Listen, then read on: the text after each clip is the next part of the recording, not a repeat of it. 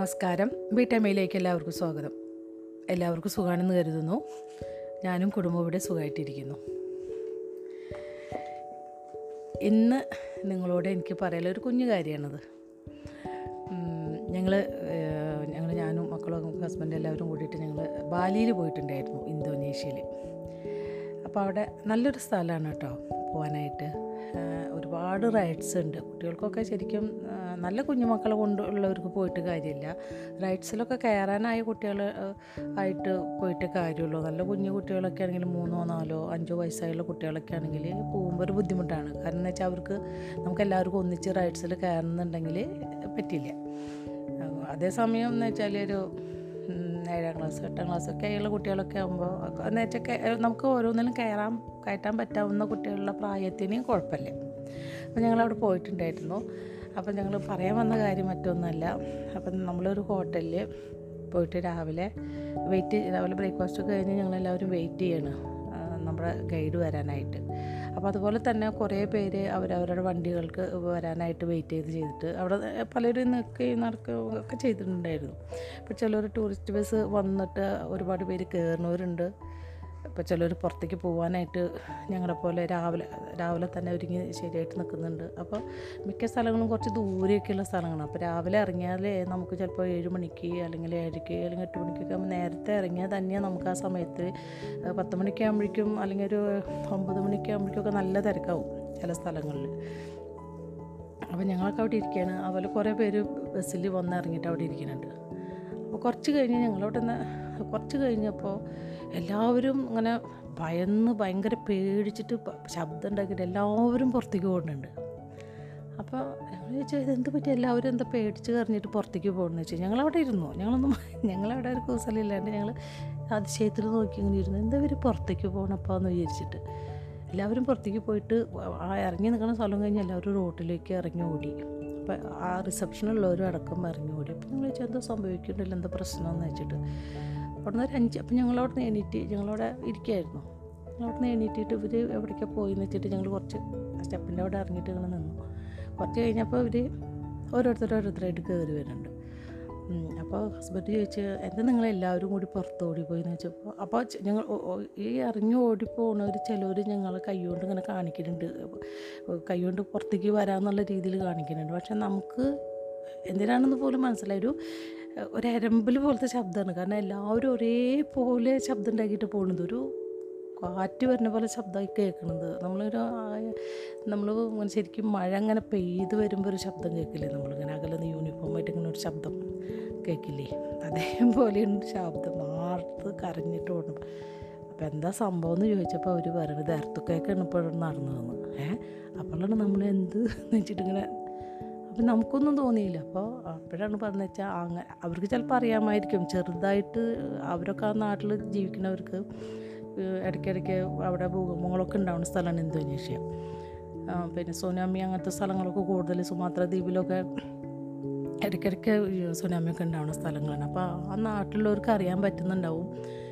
എങ്ങനെയാണ് അവർക്ക് പെട്ടെന്ന് മനസ്സിലാവുന്നത്? നമ്മൾ ഇതൊന്നും നമുക്ക് അറിയില്ലല്ലോ. നമ്മൾ വളരെ കൂളായിട്ട് അവിടെ ഇരിക്കുകയായിരുന്നു.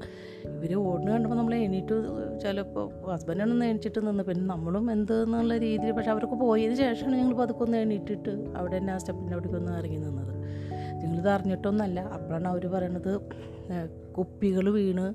അപ്പോൾ ഹസ്ബൻഡിനെ വിളിച്ചിട്ട് കാണിച്ചു കൊടുക്കണം. നമ്മളെ വിളിച്ചിട്ട് കാണിച്ചതെന്ന് വെച്ചാൽ കുപ്പികളൊക്കെ മറിഞ്ഞു കിടക്കണം അപ്പോൾ നമ്മൾക്ക് സത്യത്തിൽ ഒന്നും അറിയാത്തതുകൊണ്ട് നമുക്ക് അതിനെക്കുറിച്ചുള്ള ഭീകരതയൊന്നും നമുക്കറിയില്ല. പിന്നെ നമുക്കറിയില്ലേ അവർക്ക് ശരിക്കും മനസ്സിലായി. എന്ത് അവർക്ക് എന്തെങ്കിലും സൂചനകൾ ഉണ്ടാവുമായിരിക്കും വേണമെങ്കിൽ. ഒന്നെങ്കിൽ അവർക്ക് നമുക്കൊന്നും തോന്നിയില്ല തറ ഇളകണതോ അല്ലെങ്കിൽ നമ്മുടെ വീട് സാധനങ്ങൾ മറിഞ്ഞ് നമ്മൾ മറിഞ്ഞു വീണതൊന്നും കണ്ടിട്ടില്ല. അവരെ ടേബിളിന്റെ ആ ഭാഗത്ത് ഇരിക്കുന്ന സ്ഥലത്ത് മറിഞ്ഞു വീണത് കണ്ടു. ചെന്നിട്ട് അങ്ങനൊരു സംഭവം ഉണ്ടായി. അപ്പം ഞാൻ പലപ്പോഴും പലപ്പോഴും ആലോചിക്കാന്ന് വെച്ചാൽ അറിഞ്ഞിട്ടില്ലെങ്കിലും ഒരു പ്രശ്നമില്ല നമുക്ക് എന്തെങ്കിലും കാര്യങ്ങൾ മുൻകൂട്ടി അറിയും. ആ ഒരു ഭീകരാവസ്ഥ പിന്നെ ആലോചിച്ച് ദൈവമേ ഇതങ്ങനെ ഇടിഞ്ഞു പൊളിച്ച് നമ്മുടെ മേത്ത് വീണുണ്ടെങ്കിൽ എന്താവുമായിരുന്നു? അവരുണ്ടാവില്ല വേണമെങ്കിൽ? അപ്പോൾ അറിയാത്തവർക്ക് പ്രശ്നമില്ല അറിയണവർ ഇറങ്ങി ഓടണു അല്ലെങ്കിൽ രക്ഷപ്പെടാൻ നോക്കണു അങ്ങനത്തെ കാര്യങ്ങൾ. അങ്ങനത്തെ ഒരു സംഭവം ഉണ്ടായി. പക്ഷെ അത് കഴിഞ്ഞപ്പോൾ ഞങ്ങൾക്ക് ശരിക്കും ഞെട്ടിപ്പോയിട്ടാണ് ദൈവമേ എന്ന് ശരിക്കും നമ്മൾ പ്രാർത്ഥിച്ചു പോയി. ദൈവമേ ഒന്നും സംഭവിച്ചില്ലല്ലോ എന്ന് കാരണം പലരും വിളിക്കുന്നുണ്ട്. അതാ ശരിക്കും കാണുന്ന എല്ലാവരും അറിഞ്ഞു ഓടുന്ന ഒരു ഭാഗവും കറിഞ്ഞിട്ട് നമ്മൾക്ക് അറിഞ്ഞ് ഓടാനും തോന്നിച്ചില്ല.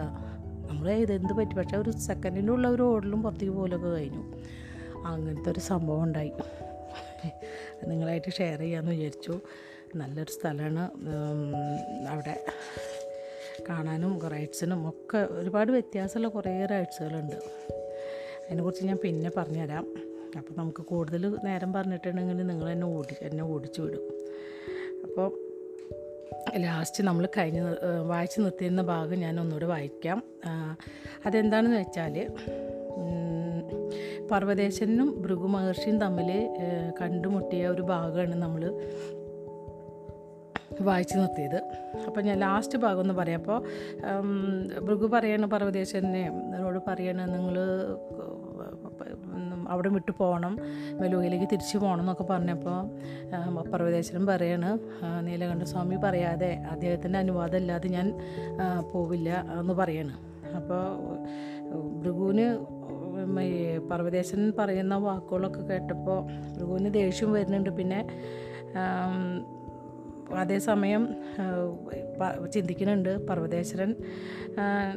ഇത്രയും കാര്യമായിട്ട് പറയണമെന്നുണ്ടെങ്കിൽ നീലകണ്ഠ സ്വ നീലകണ്ഠൻ എന്ന് പറയുന്ന ആൾ ഒരു എന്തെങ്കിലും ഒരു വ്യക്തിത്വം അല്ലെങ്കിൽ ഭയങ്കരനായിരിക്കും എന്ന് വെച്ചാൽ പറയുന്ന പോലെ എന്തെങ്കിലും കഴിവുകളൊക്കെ ഉള്ള ആളാവുമോ എന്നൊക്കെ ഒരു സംശയം മനസ്സിലുണ്ട്. അപ്പോൾ ലാസ്റ്റ് ഭാഗം ഞാനൊന്ന് വായിച്ചു തരാം. ഭൃഗുവിന്റെ സാവധാനത്തിലുള്ള തലയാട്ടൽ അദ്ദേഹത്തിന്റെ ഉള്ളിലുള്ള പക കൊണ്ടുള്ള ബഹുമാനത്തിന്റെ ചെറിയൊരു അംശം പ്രകടമാക്കുന്നതായിരുന്നു. ഇത്തരത്തിലുള്ള കൂറ് പ്രചോദിപ്പിക്കണമെങ്കിൽ നീലകണ്ഠൻ വിശേഷപ്പെട്ട വിധത്തിലുള്ള ഒരാളായിരിക്കണം. അപ്പോൾ എന്താണ്? പർവതേശ്വരൻ പറയാണ് മഹർഷിജി അദ്ദേഹം വിശേഷപ്പെട്ട മനുഷ്യനല്ല ജീവിക്കുന്ന ദൈവമാണ് അദ്ദേഹം. അപ്പോൾ ഇതാണ് ഇങ്ങനെ പറഞ്ഞിരിക്കുകയാണ്. അപ്പോൾ ഇങ്ങനെയാണ് ഇത് അവസാനിപ്പിച്ചിട്ടുണ്ടായിരുന്നത്. ഇനി അടുത്ത അധ്യായം രഹസ്യം വെളിപ്പെടുത്തുന്നു. പതിനാറാമത്തെ അധ്യായമാണ്. നമുക്ക് വായിച്ചു തുടങ്ങാം. എന്തിനു വേണ്ടിയാണോ നമ്മളിവിടെ വന്നിട്ടുള്ളത്? അത് നമ്മൾ നേടിയെടുത്തു കഴിഞ്ഞുവെന്നാണ് എനിക്ക് തോന്നുന്നത് സതി പറഞ്ഞു. ഗോപാലനും സതിയും ശിവനും സുരപത്മന്റെ കൊട്ടാരത്തിൽ അവർക്ക് വേണ്ടി ഏർപ്പാട് ചെയ്ത മുറികളിൽ വിശ്രമിച്ചു. സൗഹൃദത്തിന്റെ സൂചനയായി താൻ ശിവന്റെ സൈന്യത്തിനു വേണ്ടി അല്പ ദിവസങ്ങൾക്കകം കുറച്ച് ആയുധങ്ങൾ ഉണ്ടാക്കി കൊടുക്കാമെന്നും അതുവരെ അവർ തന്റെ കൊട്ടാരത്തിൽ താമസിക്കണമെന്നും അയാൾ ശിവനോട് അഭ്യർത്ഥിച്ചു. ശരി എനിക്കതിന് സമ്മതമാണ് ഗോപാൽ പറഞ്ഞു. ആയുധങ്ങൾ നൽകാമെന്ന സുരവൽപ്പന്റെ വാഗ്ദാനം ചെറുതാണെങ്കിലും നമ്മളുമായി അയാൾ സഖ്യമുണ്ടാക്കിയതിന്റെ പ്രതീകമാണത്. പക്ഷേ മഗധൻ കൊട്ടാര മഗധൻ കൊട്ടാരത്തിൽ നിന്ന് ഇതുവരെ ഒരാൾ പോലും താങ്കളെ കാണാനെത്തിയില്ല ശിവൻ പറഞ്ഞു.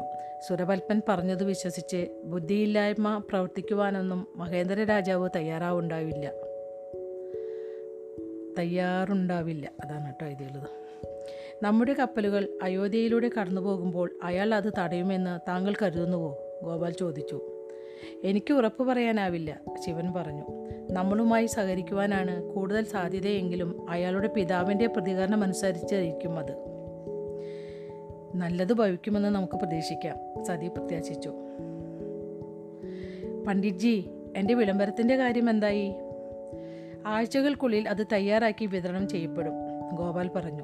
രാജ്യത്തുട രാജ്യത്തുടനീളമുള്ള വാസുദേവ പണ്ഡിതന്മാർ ജനങ്ങളുടെയും രാജാക്കന്മാരുടെയും പ്രഭുക്കന്മാരുടെയും പ്രതികരണത്തെക്കുറിച്ച് ഏറ്റവും പുതിയ വിവരങ്ങൾ നമുക്ക് നൽകും. പക്ഷേ വാസുദേവ പണ്ഡിതന്മാരെ അവർ തിരിച്ചറിഞ്ഞാലോ? ഇല്ല അവർ തിരിച്ചറിയപ്പെടില്ല. വാസുദേവ ഗോത്രം നീലകണ്ഠനുമായി സഖ്യത്തിലാണെന്ന് അഭിജാത വിഭാഗത്തിനറിയാം. പക്ഷേ സ്വന്തം രാജ്യത്ത് വാസുദേവന്മാർ കടന്നുകയറിയ കാര്യം അവർ അറിയ അറിയുകയില്ല. ശിവൻ ദീർഘമായി ശ്വാസം ഉള്ളിലേക്ക് വലിച്ച ശേഷം പുറത്തേക്ക് വിട്ടു. അങ്ങനെ അത് ആരംഭിക്കുകയായി. ശിവൻ പറഞ്ഞു ഭഗീരഥൻ വൈകുന്നേരമാണ് കാശിയിൽ എത്തിച്ചേർന്നത്. ചെന്നപാടെ അയാൾ നേരെ കൊട്ടാരത്തിലേക്ക് തിരിച്ചു. സുരപത്മനുമായി ഒരു സഖ്യസാധ്യതയെക്കുറിച്ച് ആലോചിക്കുവാനായി ശിവൻ മഗധയിലേക്ക് പോയിരിക്കുകയാണെന്ന് അപ്പോഴാണ് അയാൾക്ക് വിവരം ലഭിക്കുന്നത്. അതുകൊണ്ട് ഗണേശനെയും കാർത്തികനെയും നേരിൽ കണ്ട് താൻ അറിഞ്ഞ കാര്യങ്ങൾ അയാൾ അവരോട് പങ്കുവച്ചു. അയോധ്യക്കാർക്ക് വെറുമൊരു രഹസ്യ പദ്ധതിയുണ്ടെന്ന് എനിക്ക് തോന്നുന്നു.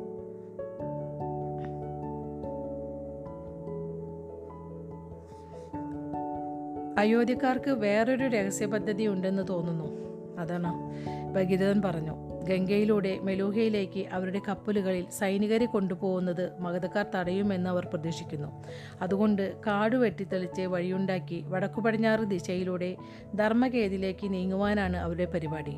അവിടെ നിന്ന് ഗംഗാനദി മുറിച്ചു കടന്ന് പുതുതായി വെട്ടിയുണ്ടാക്കിയ വഴിയിലൂടെ മെലുകയിൽ അവർ ഉദ്ദേശിക്കുന്നത്. അത് യുക്തിസഹമാണ് ഗണേശൻ പറഞ്ഞു. പക്ഷേ സാവധാനത്തിലായിരിക്കും ആ നീക്കം. ആ നിബിഡ വനത്തിലൂടെ പാത വെട്ടി തെളിച്ചുണ്ടാക്കി മലൂഹയിൽ എത്തിച്ചേരുമ്പോൾ മാസങ്ങൾ കഴിയും. അപ്പോഴേക്കും യുദ്ധം കഴിഞ്ഞിട്ടുണ്ടാകും. ഭഗീരഥൻ അത് ശരിവെച്ചു. ശരിയാണ്. ഗണേശൻ മുന്നോട്ട് കുനി കുനിഞ്ഞു. പക്ഷേ അതിലുമേറെ കാര്യങ്ങൾ എനിക്ക് കാണാൻ കഴിയുന്നുണ്ട്. ഭഗീരഥന് തന്റെ മനസ്സിലുള്ളത് നിയന്ത്രിച്ചു നിർത്താനായില്ല. നമ്മുടെ ശത്രുവിനെ നയിക്കുന്ന ആളെക്കുറിച്ച് എനിക്കറിയാം.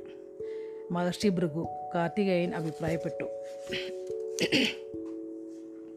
ഭഗീരഥൻ അതിശയിച്ചു. നിനക്കെങ്ങനെ മനസ്സിലായി? അച്ഛന്റെ സുഹൃത്തുക്കളായ വാസുദേവന്മാർ ഞങ്ങളോട് പറയുകയുണ്ടായി ഗണേശൻ പറഞ്ഞു. ഇതിഹാസ തുല്യരായ വാസുദേവന്മാരെക്കുറിച്ചുള്ള കഥകൾ ഭഗീരഥൻ കേട്ടിരുന്നു. ഈ വാസുദേവന്മാർ യഥാർത്ഥത്തിൽ ജീവിച്ചിരിക്കുന്നവരാണോ? ഉണ്ട്. അവർ ജീവിച്ചിരിപ്പുണ്ട് ധീരനായ കുമാര കാർത്തികയൻ പറഞ്ഞു. അവരെപ്പോലുള്ള സുഹൃത്തുക്കളുള്ളപ്പോൾ ശിവഭഗവാന് എന്നെപ്പോലുള്ള അനുയായികളുടെ ആവശ്യമില്ല ഭഗീരഥൻ പുഞ്ചിരിച്ചു. ഗണേശൻ ചിരിച്ചു. താങ്കളുടെ നിർദ്ദേശം അംഗീകരിക്കപ്പെടുമ്പോൾ വാസുദേവന്മാർ മുഖ്യ ഗൂഢാലോചനക്കാരന്റെ പേര് വെളിപ്പെടുത്തുമെന്ന് അദ്ദേഹത്തിന് അറിവുണ്ടായിരിക്കുകയില്ല തീർച്ചയായും ഭഗീരഥൻ പറഞ്ഞു. പക്ഷേ മനുഷ്യന് പ്രവേശിക്കാൻ കഴിയാത്ത ആ കാട്ടിലൂടെ അയോധ്യയുടെ വടക്കു പറഞ്ഞാറൻ ദിശയിലേക്ക് പടനീക്കം നടത്തുവാനുള്ള പദ്ധതിയെക്കുറിച്ച് നമുക്ക് ഇപ്പോഴെങ്കിലും അറിയാൻ കഴിഞ്ഞുവല്ലോ. അതെ അത് വളരെ ഉപയോഗപ്രദമായ വിവരമാണ് ഭഗീരഥ ഗണേശൻ പറഞ്ഞു. കാർത്തികയൻ പൊടുന്നനെ എഴുന്നേറ്റിരുന്നു. ഭഗീരഥകുമാര താങ്കൾ ഭൃഗുമഹർഷിയെ നേരിടുകയുണ്ടായോ? ഉവ് കാർത്തികേയൻ ഗണേശനെ ഉത്കണ്ഠയോടെ നോക്കി. എന്താ കാര്യം? ഭഗീരഥൻ ചോദിച്ചു. താങ്കളോട് വർത്തമാനം പറയുമ്പോൾ അദ്ദേഹം താങ്കളുടെ കണ്ണുകളിലേക്ക് ഉറ്റുനോക്കുകയുണ്ടായോ? ഗണേശൻ ചോദിച്ചു. എന്നോട് വർത്തമാനം പറയുമ്പോൾ അദ്ദേഹം പിന്നെ മറ്റെവിടെയൊക്കെയാണ് നോക്കേണ്ടത്? കാർത്തികേയൻ മുകൾ തട്ടിലേക്ക് നോക്കി. ശ്രീരാമ ഭഗവാനെ രക്ഷിച്ചുകൊള്ളണേ. എന്തുണ്ടായി? ആശയക്കുഴപ്പത്തിൽപ്പെട്ട ഭഗീരഥൻ ചോദിച്ചു. താങ്കളുടെ കണ്ണുകളിലേക്ക് നോക്കിയാൽ ഭൃഗുമഹർഷിക്ക് താങ്കളുടെ മനസ്സിലുള്ളത് വായിച്ചെടുക്കാൻ സാധിക്കുമത്രേ കാർത്തികേയൻ പറഞ്ഞു. എന്ത്? അസാധ്യം. അദ്ദേഹം ഒരു സപ്തം സപ്തർഷി ഉത്തരാധികാരിയാണ് ഭഗീരഥ. ഗണേശൻ പറഞ്ഞു വളരെ കുറച്ച് കാര്യങ്ങൾ മാത്രമേ അദ്ദേഹത്തിന് സാധിക്കാത്തതായിട്ടുള്ളൂ. അദ്ദേഹം താങ്കളുടെ കണ്ണുകളിലേക്ക് തന്നെയാണ് ഉറ്റുനോക്കിയിരുന്നതെങ്കിൽ താങ്കളുടെ മനസ്സിലെ ബോധചിന്തകളെ അദ്ദേഹം വായിച്ചെടുത്തിട്ടുണ്ടാവാനുള്ള എല്ലാ സാധ്യതകളുമുണ്ട്. അതിനാൽ നമ്മുടെ പദ്ധതികളെക്കുറിച്ചുള്ള വളരെ പ്രധാനപ്പെട്ട വിവരങ്ങൾ അദ്ദേഹത്തിന് ലഭിച്ചു കാണും. ഈശ്വര ഭഗീരഥൻ പിറുപിറുത്തു. ഭൃഗു മഹർഷിയുമായി സംസാരിച്ചു കൊണ്ടിരുന്നപ്പോൾ താങ്കൾ എന്താണ് ആലോചിച്ചു കൊണ്ടിരുന്നതെന്ന് ഓർമ്മിച്ചു നോക്കൂ ഗണേശൻ പറഞ്ഞു. ഞാൻ സംസാരിച്ചത് കാർത്തികയൻ ഇടപെട്ടു. താങ്കൾ എന്തു സംസാരിച്ചു എന്നതല്ല വിഷയം എന്തു ചിന്തിച്ചു എന്നാണ് അറിയേണ്ടത്. ഭഗീരഥൻ കണ്ണുകളടിച്ച് ഓർത്തെടുക്കാൻ ശ്രമിച്ചു. മന്ദബുദ്ധിയായ എന്റെ പിതാവിനെ ആ ഗൂഢാലോചനയുടെ അമരക്കാരനാകുവാൻ കഴിയില്ലെന്നാണ് ഞാൻ ആലോചിച്ചത്. അതൊരു രഹസ്യമല്ല ഗണേശൻ പറഞ്ഞു. പിന്നെന്തൊക്കെയാണ് താങ്കൾ ആലോചിച്ചത്? ഭൃഗു മഹർഷിയാണതിന്റെ ശരിയായ നേതാവെന്ന് മനസ്സിലാക്കിയ നിമിഷം ഭയം തോന്നിയ കാര്യം ഞാൻ ഓർത്തു. ഞാനായിരുന്നുവെങ്കിൽ ആ ഭയം അദ്ദേഹം അറിയാനുള്ള അവസരം നൽകു അദ്ദേഹം അറിയാനുള്ള അവസരം നൽകുകയില്ലായിരുന്നു. ഞാൻ ഞാൻ ഒന്ന് വായിച്ചോക്കട്ടെ കേട്ടോ. ഞാനായിരുന്നുവെങ്കിൽ ആ ഭയം അദ്ദേഹം അറിയാനുള്ള അവസരം നൽകുകയില്ലായിരുന്നു. എന്തോ എനിക്ക് മനസ്സിലായില്ലത് ഞാനായിരുന്നെങ്കിൽ ആ ഭയം അദ്ദേഹം അറിയാനുള്ള അവസരം നൽകുകയില്ലായിരുന്നു. ആ വേണമെങ്കിൽ കണ്ണുകളിലേക്ക് നോക്കില്ല എന്നായിരിക്കും ഉദ്ദേശിച്ചിട്ടുണ്ടാവുക എന്ന് തോന്നുന്നു എനിക്ക്. കണ്ണുകളിലേക്ക് നോക്കുമ്പോഴല്ലേ കാര്യങ്ങൾ മനസ്സിലാവുന്നത് ഭൃഗുമഹർഷിക്ക്? അതായിരിക്കും ഉദ്ദേശിച്ചിട്ടുണ്ടാവുക. കാർത്തികയൻ പറഞ്ഞു പക്ഷേ അതിനൊന്നും നമുക്ക് ഹാനി ഉണ്ടാക്കാൻ കഴിയില്ല. ഗൂഢാലോചനയുടെ യഥാർത്ഥ നേതാവ് ആരെന്ന് കണ്ടെത്തുവാനായി ശിവഭഗവാൻ എന്നെ അയോധ്യയിലേക്ക് അയച്ച കാര്യം ഞാൻ ഓർത്തു. അതും നമ്മുടെ ശത്രുവിന് ലഭിക്കാവുന്ന നമുക്ക് ഹാനികരമായ വിവരമല്ല ഗണേശൻ പറഞ്ഞു. മെഴുകയുടെയും അയോധ്യയുടെയും സംയുക്ത നാവിക വ്യൂഹം നമ്മളെ ആക്രമിച്ചതിനെക്കുറിച്ചും നമ്മൾ ആ ആക്രമത്തെ ചെറുത്തതിനെക്കുറിച്ചും ഞാൻ ആലോചിച്ചു. ഭഗീരഥൻ താൻ ആലോചിച്ച കാര്യം വെളിപ്പെടുത്തി. ഗണേശൻ ശ്വസിക്കുന്നതിനിടയിൽ ശപിച്ചു. ഭഗീരഥൻ മാപ്പഭിഷിക്കുന്നതുപോലെ പോലെ ഗണേശനെ നോക്കി. അപ്പോൾ ഭൃഗുമഹർഷി പഞ്ചവടിയിലെ പ്രതിരോധ സംവിധാനത്തെക്കുറിച്ചും മനസ്സിലാക്കിയിട്ടുണ്ടാവും. എനിക്കതിൽ വിഷമമുണ്ട് ഗണേശ. കാർത്തികയൻ ഭഗീരഥനെ ആശ്വസിപ്പിക്കുന്ന മട്ടിൽ അയാളുടെ കൈത്തണ്ടയിൽ മെല്ലെ തട്ടി. ഭഗീരഥ കുമാര താങ്കൾ ഇത് വേണമെന്ന് വെച്ച് ചെയ്തതല്ലല്ലോ. പിന്നെ മറ്റെന്തെങ്കിലും ആലോചിക്കുകയുണ്ടായോ? ഹോ രുദ്രഭഗവാനെ ഭഗീരഥൻ മന്ത്രിച്ചു. ഗണേശന്റെ കണ്ണുകളിൽ ഒഴുങ്ങി എന്ത്? പർവതേശ്വരൻ മെലൂഹയിലേക്ക് കൂറുമാറുന്നതിനെക്കുറിച്ച് ഞാൻ ആലോചിക്കുകയുണ്ടായി. ഭഗീരഥൻ പറഞ്ഞു. ഗണേശൻ ശ്വസിക്കുന്നത് നിർത്തിയപ്പോൾ കാർത്തികയൻ ശിരസ് കയ്യിൽ താങ്ങി. ഇനി എന്തു ചെയ്യും ജ്യേഷ്ഠ? കാർത്തികേയ ഇപ്പോൾ തന്നെ നീ ചെന്ന് ചെറിയമ്മയെ വിളിച്ചോണ്ട് വാ. ഗണേശൻ കാർത്തികേയനോട് നാഗറാണി കാളിയെ വിളിച്ചു കൊണ്ടുവരായി കൊണ്ടുവരാനായി നിർദ്ദേശിച്ചു. എന്താണ് ചെയ്യേണ്ടതെന്ന് ഞങ്ങൾക്കറിയാം. പക്ഷേ അച്ഛന്റെ രോഷം കടുത്തതായിരിക്കും. ചെറിയമ്മയ്ക്ക് അദ്ദേഹത്തെ അനുനയിക്കാൻ കറി കഴിഞ്ഞേക്കും. ഇനി അറിയേണ്ടത് ചെറിയമ്മ നമ്മൾ പറയുന്നത് അംഗീകരി അംഗീകരിക്കുമോ എന്നാണ്. കാർത്തികയൻ ഉടനെ മുറിവിട്ട് പുറത്തുപോയി ഭഗീരഥൻ നടുക്കത്തോടെ ഗണേശനെ നോക്കി. താങ്കൾ അരുതാത്തതൊന്നും ചിന്തിക്കുന്നില്ലല്ലോ? നമുക്കിനി മറ്റൊരു മാർഗമുണ്ടോ ഭഗീരഥ? കിട്ടുന്ന ആദ്യ അവസരത്തിൽ തന്നെ ഭൃഗുമഹർഷി പർവതേശ്വരനെ സമീപിച്ച് അദ്ദേഹത്തെ റാഞ്ചിയെടുക്കും ഗണേശ പർവതേശ്വരൻ എന്റെ സഹോദരിയുടെ ഭർത്താവാണ്. അദ്ദേഹത്തെ നമുക്ക് വധിക്കാനാവില്ല. ഗണേശൻ ഈർഷ്യത്തോടെ കൈകൾ ഉയർത്തി. അദ്ദേഹത്തെ വധിക്കുകയോ? താങ്കൾ എന്തിനെക്കുറിച്ചാണ് പറയുന്നത് ഭഗീരഥ? ഭഗീരഥൻ നിശബ്ദനായി. പർവതേശ്വരൻ രക്ഷപ്പെടാതിരിക്കുവാനായി അദ്ദേഹത്തെ തടവിലാക്കാൻ മാത്രമേ ഞാൻ ആഗ്രഹിക്കുന്നുള്ളൂ ഭഗീരഥൻ എന്തോ പറയാനൊരുങ്ങിയപ്പോൾ ഗണേശൻ ഇടപെട്ടു. നമുക്ക് വേറെ വഴിയില്ല. പർവതേശ്വരൻ മറുഭാഗത്തു പോയാൽ അത് നമുക്ക് വലിയ നാശമുണ്ടാക്കും. അതിസമർത്ഥനായ ഒരു യുദ്ധതന്ത്രജ്ഞനാണ് അദ്ദേഹം. ഭഗീരഥൻ നെടുവീർപ്പിട്ടു. ഞാൻ നിങ്ങൾ പറയുന്നതിനോട് വിയോജിക്കുന്നില്ല. എന്താണോ ചെയ്യേണ്ടത് അത് ചെയ്യുക തന്നെ വേണം. പക്ഷേ നമുക്ക് അദ്ദേഹത്തെ കൊല്ലാനാവില്ല. എന്റെ സഹോദരിയെ വിധവയാക്കുന്നതിന് ഉത്തരവാദിയാകാൻ എനിക്ക് കഴിയില്ല. പർവതേശ്വരനെ പോലെ ഒരാളെ വധിക്കുന്നതിനെക്കുറിച്ച് സ്വപ്നം കാണാൻ പോലും എനിക്കാവില്ല. പക്ഷേ നമുക്ക് അദ്ദേഹത്തെ തടവിലാക്കണം. നമുക്കെല്ലാവർക്കും അറിയാവുന്നതുപോലെ ഭൃഗുമഹർഷി അദ്ദേഹവുമായി ബന്ധപ്പെടാൻ ശ്രമിക്കും. ഇനി വേറൊരു ഭാഗമാണിത്. തീർത്തും നിശബ്ദമായ കാശിയിലെ അസിഗട്ടിനു മീതെ നിലാവില്ലാത്ത രാത്രി ഞാന്നു കിടന്നു. പൊതുവെ തിരക്ക് പിടിച്ച ആ തുറമുഖത്ത് രാത്രിയിൽ കുറച്ച് കപ്പലുകൾ അടുക്കാറുണ്ട്. എന്നാൽ ആ ഇരുട്ട് രാത്രിയിൽ കപ്പലടിപ്പിക്കുവാൻ ധൈര്യം കാട്ടുന്ന ധീരന്മാരായ കപ്പിത്താന്മാരെ പോലും അവിടെ നിന്നകറ്റി നിർത്തി. മൂകനായി വിഷാദ ചിന്തയിലാണ്ട പർവതേശ്വരൻ ഗട്ടിൽ നിന്ന് തിരിച്ചു നടന്നു. മൂടുപടമണിഞ്ഞ ഭൃഗുമഹർഷിയെ അവിടെ കാത്തുനിന്നിരുന്ന ഒരു തോണിയിൽ കയറ്റി നദിമധ്യത്തിൽ നങ്കൂരമിട്ടിരുന്ന കപ്പലിലേക്ക് പറഞ്ഞയച്ചതേ ഉണ്ടായിരുന്നുള്ളൂ. കുറച്ചുനേരം പ്രയാഗയിൽ തങ്ങിയ ശേഷം മെലൂഹയിലേക്ക് പോകാനായിരുന്നു ഭൃഗു ഉദ്ദേശിച്ചിരുന്നത്. സേനാപതി പർവതേശ്വരൻ പർവതേശ്വരൻ തല ഉയർത്തി നോക്കിയപ്പോൾ കാളിയെയാണ് കണ്ടത്. ഗണേശൻ കാർത്തികേയൻ എന്നിവരെ കൂടാതെ അമ്പത് സൈനികരും അവർക്കൊപ്പമുണ്ടെന്ന് പന്തത്തിന്റെ വെളിച്ചം വ്യക്തമാക്കി പർവതേശ്വരൻ പുഞ്ചിരിച്ചു. ഒരാളെ കീഴ്പ്പെടുത്താനായി നിങ്ങൾ അമ്പത് സൈനികരെ കൊണ്ടുവന്നിരിക്കുന്നോ? വാളിന്റെ പിടിയിൽ കൈവച്ചുകൊണ്ട് പർവതേശ്വരൻ ചോദിച്ചു. നിങ്ങൾ എന്നെ വളരെ വലിയൊരാളായി കണക്കാക്കിയിരിക്കുന്നു മഹാരാ മഹാറാണി കാളി. സേനാപതി അങ്ങ് രക്ഷപ്പെടാൻ ശ്രമിക്കുകയായിരുന്നു കാളി ചോദിച്ചു. സൈനികർ പർവതേശ്വരനെ അദ്ദേഹത്തിന് രക്ഷപ്പെടാൻ കഴിയാത്ത വിധം ചുറ്റിലും വളഞ്ഞു. പർവതേശ്വരൻ അതിന് മറുപടി പറയാ പറയാനൊരുങ്ങുമ്പോൾ കാർത്തികേയനടുത്ത് തനിക്ക് പരിചിതമായ മുഖം കണ്ടു. ഭഗീരഥൻ അതെ ഭഗീരഥൻ പറഞ്ഞു ഇന്ന് എനിക്കൊരു ദുഃഖകരമായ ദിവസമാണ്. അങ്ങനെയാണെന്ന് എനിക്ക് തീർച്ചയുണ്ട് പർവതേശ്വരൻ പരിഹാസരൂപേണ പറഞ്ഞു. പിന്നെ അദ്ദേഹം കാളിയെ നോക്കി. ആട്ടെ കാളി ഇനി എന്തു ചെയ്യാനാണ് നിങ്ങളുടെ പരിപാടി? എന്നെ ഉടനെ കൊല്ലാനോ അതോ നീലകണ്ഠ സ്വാമി വരുന്നതുവരെ കാക്കുമോ? അപ്പോൾ ഒരു രാജദ്രോഹിയാണെന്ന് താങ്കൾ സ്വയം സമ്മതിക്കുന്നു കാളി പറഞ്ഞു. നിങ്ങൾ ഒന്നും ചോദിക്കാത്തതുകൊണ്ട് ഞാനൊന്നും സമ്മതിക്കുന്നില്ല. താങ്കൾ രക്ഷപ്പെടാൻ ശ്രമിക്കുകയാണോ എന്നാണ് ഞാൻ ചോദിച്ചത്. അതായിരുന്നു എന്റെ ഉദ്ദേശമെങ്കിൽ അസുഖട്ടിൽ നിന്ന് ഞാൻ തിരിച്ചു നടക്കുകയില്ലായിരുന്നു റാണി. താങ്കൾ ഭൃഗുമഹർഷിയെ കണ്ടോ? ഗണേശൻ ചോദിച്ചു. കണ്ടു. പർവതേശ്വരൻ ഒരിക്കലും കള്ളം പറയാറില്ല. കാളി ശക്തിയോടെ ശ്വാസം ഉള്ളിലേക്കെടുത്ത് വാളിനു നേരെ കൈയെത്തിച്ചു. ചെറിയമ്മേ ഗണേശൻ നാഗറാണിയെ ക്രോ- ക്രോധം നിയന്ത്രിക്കണമെന്ന് യാചിക്കുന്ന വിധം വിളിച്ചു. മഹർഷി എവിടെയാണ് സേനാപതി? അദ്ദേഹം ഒരു തോണിയിൽ കയറിപ്പോയി. പർവതേശ്വരൻ പറഞ്ഞു മെരൂഹയിലേക്കുള്ള യാത്രയിലായിരിക്കും അദ്ദേഹം. ഇനി എന്താണ് സംഭവിക്കുകയെന്ന് താങ്കൾക്കറിയാമോ? കാളി ചോദിച്ചു. എനിക്കൊരു സൈനികന്റെ മരണം ലഭിക്കുമോ? പർവതേശ്വരൻ ചോദിച്ചു നിങ്ങൾ ഓരോരുത്തരായി എന്നെ ആക്രമിക്കുകയാണെങ്കിൽ നിങ്ങൾ ചിലരെങ്കിലും എനിക്ക് കൊല്ലാൻ കഴിയും. അതോ ഭീരുക്കളായ ഒരു കൂട്ടം കഴുതപ്പുലികളെ പോലെ നിങ്ങൾ ഒന്നിച്ച് എന്റെ മേൽ ചാടി വീഴാൻ ഒരുങ്ങുന്നുവോ? ആരും കൊല്ലപ്പെടാൻ പോകുന്നില്ല സേനാപതി ഗണേശൻ പറഞ്ഞു. ഞങ്ങൾ നാഗന്മാർക്ക് ഒരു നീതി വ്യവസ്ഥയുണ്ട് താങ്കളുടെ രാജ്യദ്രോഹ കുറ്റം ആ നീതിപീഠത്തിന് മുമ്പാകെ തെളിയിക്കപ്പെടും തെളിയിക്കപ്പെടും. അതിനുശേഷമായിരിക്കും ശിക്ഷ. ഒരു നാഗനും എന്നെ വിചാരണ ചെയ്ത് വധിക്കാൻ പോകുന്നില്ല. പർവതേശൻ പ്രതികരിച്ചു. രണ്ടു കോടതികളെ മാത്രമേ ഞാൻ അംഗീകരിക്കുന്നുള്ളൂ.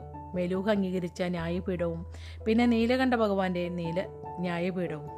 എങ്കിൽ നീലകണ്ഠൻ മടങ്ങിയെത്തുമ്പോൾ താങ്കൾക്ക് നീതി ലഭിക്കും എന്ന് പറഞ്ഞുകൊണ്ട് കാളി സൈനികർക്കു നേരെ തിരിഞ്ഞു.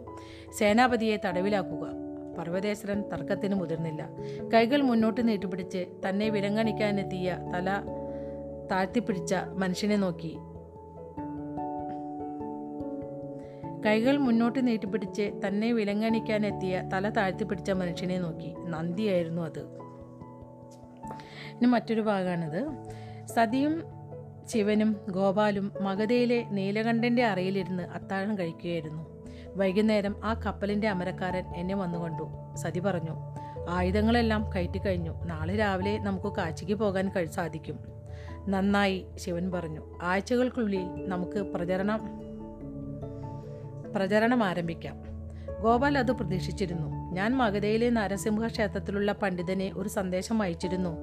അയാൾ അത് രാജാ ചന്ദ്രകേതുവിന് കൈമാറും. അദ്ദേഹം ഒരു പടക്കപ്പൽ കൂട്ടവുമായി വൈശാലിയിലെത്തി നമ്മുടെ നിർദ്ദേശ നമ്മുടെ നിർദ്ദേശങ്ങൾക്ക് കാത്തുനിൽക്കും ഭഗീരഥനും ഗണേശനും കാർത്തികേയനും അവർക്കൊപ്പം അതി അയോധ്യയിലേക്ക് നീങ്ങും ശിവൻ പറഞ്ഞു. കിഴക്കൻ സൈനാ വിഭാഗത്തെ ഗണേശൻ നയിച്ചുകൊള്ളും. വളരെ നല്ല തീരുമാനം ഗോപാൽ പറഞ്ഞു. വാസുദേവന്മാരും നാഗന്മാരും അവരുടെ നിയന്ത്രണത്തിലുള്ള ബ്രങ്കന്മാരും അടങ്ങുന്ന പശ്ചിമ സേനാവ്യൂഹത്തെ ഞാൻ നയിക്കും.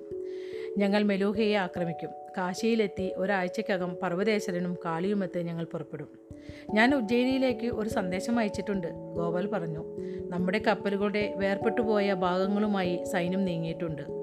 നർമ്മദയിൽ വെച്ച് ആ കപ്പലിന്റെ ഭാഗങ്ങൾ കൂട്ടിച്ചേർക്കും. നമ്മൾ ഒരുമിച്ച് പശ്ചിമ സമുദ്രത്തിലേക്കും അവിടെ നിന്ന് ലോതലിലേക്കും യാത്ര തിരിക്കും. പണ്ഡിറ്റ്ജി താങ്കളുടെ ആനകളുടെ കാര്യം എന്തായി? സതി ചോദിച്ചു. അവ എങ്ങനെ മെലൂഹയിലെത്തും? നമ്മുടെ ഗജസേന ഉജ്ജയിനിയിൽ നിന്ന് വനത്തിനുള്ളിലൂടെ സഞ്ചരിച്ച് ലോതലിയിലെത്തും അവിടെ വെച്ച് നമ്മൾ അവരുമായി സന്ധിക്കും. ഗോപാൽ പ്രതിവചിച്ചു. ഗോപാൽജി നരസിംഹ ക്ഷേത്രത്തിലെ പണ്ഡിറ്റ്ജി വഴി പഞ്ചവടിയിലുള്ള സുബർണയ്ക്ക് ഒരു സന്ദേശം നൽകാൻ കഴിയുമോ?